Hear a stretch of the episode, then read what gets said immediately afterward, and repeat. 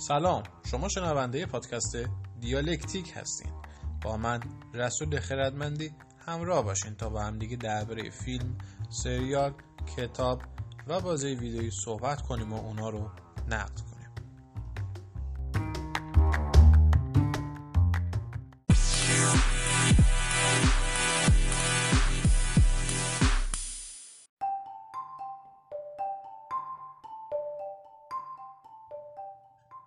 اولین آیتم این هفته رو می‌خوام اختصاص بدم به فیلم روز روزگاری در هالیوود. Once Upon a Time این هالیوود که کارگردانش کسی نیست جز آقای کوینتین تارانتینو که روز روزگاری در هالیوود میشه نهمین فیلم بلند آقای تارانتینو. که خب قصد داشتی که تو ژانر بیوگرافی و کمدی حرفایی بر گفتن داشته باشه. حالا اینکه فیلم توی خدا حالا سینمای هالیوود و سینمای امریکا خیلی تحویل گرفته شد. این خب به یه مسئله جداییه که اصلا باید یه نقد بلند بالایی دربارش بخونید می‌خوام کوتاه صحبت کنم. نمیشه کل مسائل مربوط به حالا حاشیه و داستان و اینا رو بیام براتون توضیح بدم. اما Once Upon a Time in Hollywood همونجور از اسمش هم بلنده داستانش هم خیلی بلند و طولانیه. و شما علنا باید یه سه ساعتی میخکوب اینجا بشینی که آقای تارانتینو برات بیاد بیا قصه رو تعریف کنه. قصه هم چیه؟ قصه درباره یک بازیگر به نام ریک دالتون هستش که حالا نقشش رو آقای دیکاپریو بازی می‌کنه. با یه بدلکار آقای کلیف که خود براد پیت اینم بازی می‌کنه. این میاد قصه اینا رو میگه برامون. قصه هم حقیقتش انقدر جون نداره که تو سه ساعت نگه داره. یعنی ته ته ته ته ته ته داستان یک ساعت یک ساعت و نیم. بیشتر از این کشش نداره قصه که بیاد شما نگه داره. و کمدیایی هم که داره به درد ما نمی‌خوره. به درد بیشتر همونور جوامع غربی می‌خوره. اما با اینا مثلا بعضی تیکاش جالبه. بعد ارجاعات زیاده توی فیلم. و تارانتینو میاد به فیلم قدیمی خودش مثل کیلویل بیل را بکش. انگلیروس انگلوریوس باستردز باستردز باستردز آخرم خوب یاد نگرفتم اینو درست تلفظ کنم. حرامزادگان لعنتی به اونم ارجا میده. بعد ارزم به خدمت شما که بعد سه ساعت خورده ای ما میشینیم میگه انگار یه سری کلیپ هست. کلیپ ها رو هم چسبونده کرده مثلا فیلم بلند. یه همچین حسی بادم دست می‌داده من که همچین حسی رو داشتم. بعد حالا یه دیگه گارد میگن آقا این شخصی ترین فیلم تارانتینو بود شما چه حقی داشتی به آقای استاد بی احترام می‌کنی آقا اولا اینکه به هر فیلم که مثلا ساخته میشه هر چقدر شخصی باشه باید یه حرفی برای گفتن داشته باشه دیگه. نمیشه که شما بیگی قصه رو تعریف کنی بعد این همه مثلا سوراخ سوراخ باشه. یعنی فیلم نامش کلا سوراخه. چیزی زیاد پیدا تو سوراخ. و به هر حال میشینی و فیلم نگاه می‌کنی. بعد میگه آقا اینجاش ایراد داره. میگه نه آقا شما چه حقی داری؟ این توهین کنی این شخصی ترین کار استاده. به هر حال این داره برای ما دیگه مخاطب برای ما مخاطب داره کارگردانی می‌کنه. نمیشه که فقط کلا هرچی دوست داره خودش و شخصی باشه بیاد اعمال کنه.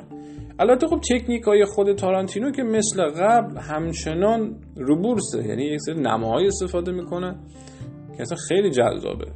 و به هر حال قدرت خودش رو اینجوری نشون میده. اما فیلم نامه زیاد به حداقل ما جماعت ایرونی نمی‌سازه. یعنی اینکه حالا شما با جذابیت بشینی تا ته فیلم رو نگاه کنی طرف که از هر ده نفر شاید یکی دو نفر این اتفاق برشون پیش بیاد.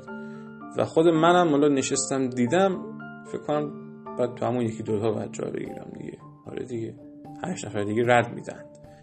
و من یه بند خدایی هم می‌شناسم که کلا انگشتش روی حالا این اسکیپ بود و فیلم رو در نیم ساعت دید و خیلی حالم کرد. گفت دمت کم عجب فیلم قشنگی بود. بعد یه سری اینجوری فیلم ببینن دوستان اینجوری نباشین. فیلم ببینید اساسی ببینید هی skip نزنین برین. یه زحمت کشید. خون و دل خورد یه چهار تا نما درست کرد. شما برشی خب رد میدی؟ skip نزن بزرگ با skip می‌خوای بزن اصلا نبین. مرسی اه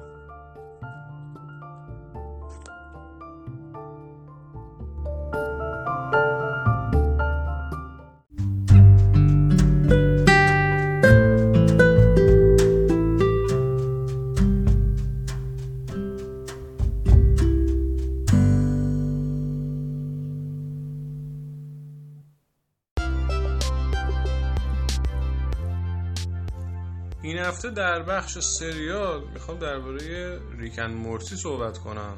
سریالی خیلی جالب با یه حالت کارتونی اما خب به درد بچه ها نمی‌خوره. مزامین و حالا مفاهیمی که داره شاید به درد همه بخوره. ولی این نمایش کشیدن خشونت و صحنه جنسی و هر چقدر جلوتر میریم خفقان های سیاسی رو می‌بینیم توی سریال. اینا به در بچه ها نمی‌خوره. و من توصیه می‌کنم اگر قرار که ببینین برای افرادی باید پخش بشه که بالا 18 سال و یک مقدار درکشون بهتر از نوجوان و کودکان این اولین نکته. نکته بعدی این که سریال چند فصلش الان پخش شده. فصل چهارمش فکر کنم یکی دو هفته دیگه تموم میشه برای همیشه. و حالا باید ببینیم که برای فصل بعدی باز پلن دارن یا نه. حالا من که بعید می‌دونم پروندهش این راحتی بسته بشه. خلاصه که سر جالبیه.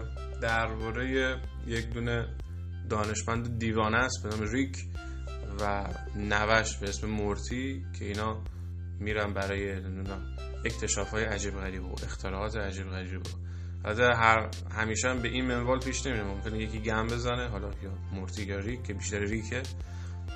و حالا بعد این گنده رو باید پاکش کنم به یک نوی سریال پر از انتقاد. انتقاد به دستگاه های حکومتی انتقاد به سیستم های مذهبی دینی و انواع اقسام انتقادها رو ما خیلی راحت می‌تونیم ببینیم و چقدر زیبا نشون میده سریال. من همیشه میگم اینایی که حالا شورانرها اون خالقای سریال انگار مثلا وید می‌کشن علف می‌زنن میره حالا میاد تو فاز نویسندگی حالا اپیزودها. وگرنه این حجم از تخیل این حجم از فانتزی خیلی عجیبه. اصلا توجیه پذیر نیست که یکی بیاد یک سریالی بزرگ این حجم تخیل رو داشته باشه انتقادش هم بجا باشه و راه حلش هم جالب باشه. مثال میگم مثلا یه بار ماشین ریک خراب میشه ماشینش که میاد یه سفینه است. و بعدا می‌فهمن که اون تو باتری ماشین یک جامعه ای ساخته شده یک جامعه از آدم کوچولیایی ساخته شده که فکر می‌کنن هیچ که بیرون از اونجا دیگه کسی نیست. و این خیلی جالبه. نکن چقدر میشه یک انتقاد و یک مسئله رو جذاب و قابل لمس بیان کرد. اگر سریال باز هستین من به شدت توصیه می‌کنم که تماشاش کنه اگر سریال بازم نیستین بشین ریکن مورتی تماشا کنین دست نمیدین. زیرنویس های فارسی خیلی خوبی براش هست و هیچ مشکل از این بابت نیست. چهار فصلی هم که الان اومده هر فصلش تقریبا در 12 تا قسمته اگر اشتباه نکنم. و هر قسمتش 20 دقیقه است. یعنی ماکسیموم 20 دقیقه. نمراتش هم خیلی بالاست. یعنی نمره, نمره های بسیار خوبی گرفته. تا الان که دارم صحبت می‌کنم راتن تومیتوز 95 بعد آی ام دی ویش بالای 9 و یه سایت دیگه هم بود یادم رفت. اونم بالای 9 بود. یادم نیست چه سایتی بود. کلا نمراتش خیلی بالاست و خیلی هم تحویلش می‌گیرن اگر دلتون می‌خواد یک حالا انیمیشن که نمیشه سریال کارتونی با تم کارتونی. اما با مزامین بزرگ سالانه تماشا کنین ریکن مورتی بهترین گزینه است و الان که سریال دیگه مثل سیمپسون ها و فامیلی های دیگه کم کم دیگه رفتن تو حاشیه و دیوان چیزی به عرضه ندارن ریکن مورتی همچنان با قدرت داره پیش میره. از دستش نرین دوستان.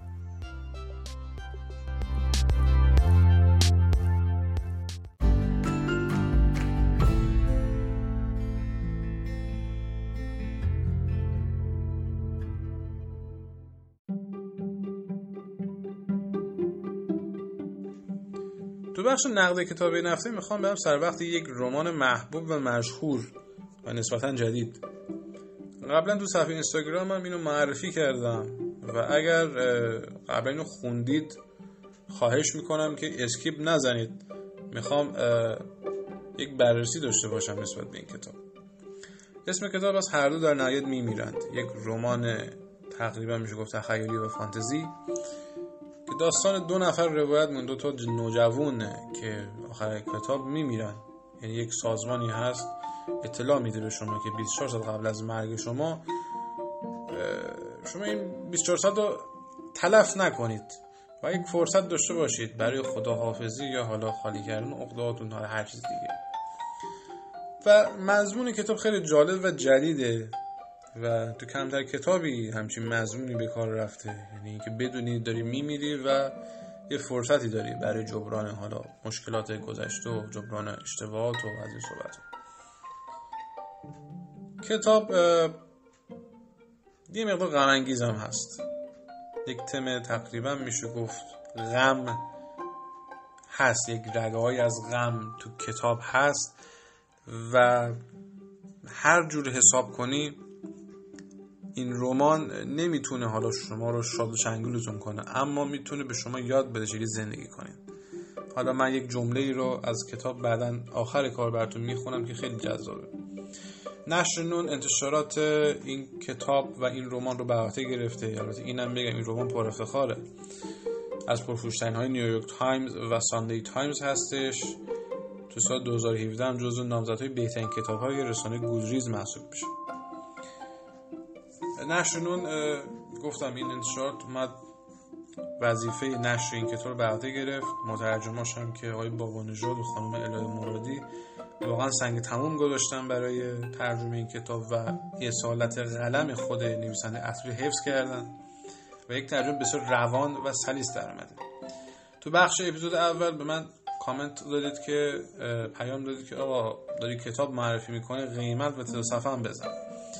من می‌خوام اینو بهتون بگم که کتاب رو با صفحه قیاس قرار ندید.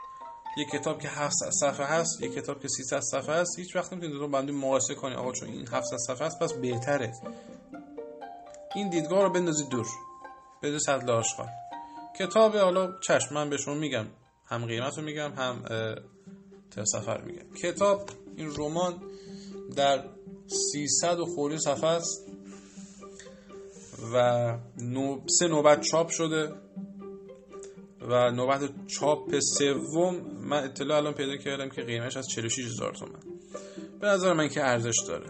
من البته نوبت اول بذار اینم بگم از همین تریبون من نوبت اول کتاب خریداری کردم و یک سری اشکالات ویراستاری دیدم که واقعا حیف اومد که نگم این حرفو. حیفه واقعا که این رمان با این ترجمه اینقدر اشکالات داشته باشه. من اینو اطلاع دادم و سعی کردم که محترمانه این انتقاد رو به گوش حالا نشر نون و حالا مترجم برسونم و احتمالا فکر می‌کردم اون موقع که گوش پذیرایی وجود داشته باشه برای این کار. خوشحالم که تو نوبت سوم این مشکلات رفت شده و من به شما نوید یک رمان جذاب و سرگرم کننده رو میدم که از خریدنش پشیمون نمیشه. ما خواستم یه دونه جمله بخونم از کتاب. بخش اول بخش بندی داره کتاب. بخش اولش خیلی جالبه که یک جمله هست از اسکار وایلد که میگه زندگی کردن نادرترین اتفاق جهان هستی است. بیشتر مردم فقط وجود دارند. همین. چقدر جمله می‌تونه در عین سادگی پرمغز و پرمفهوم باشه؟ میگه زندگی کردن نادرترین اتفاق جهان هست یعنی ما زندگی نکردیم و اکثر ما فقط هستیم که هستیم دیگه. هیچ هدف خاصی به صورت نداریم. این کتاب از دست این دوستان.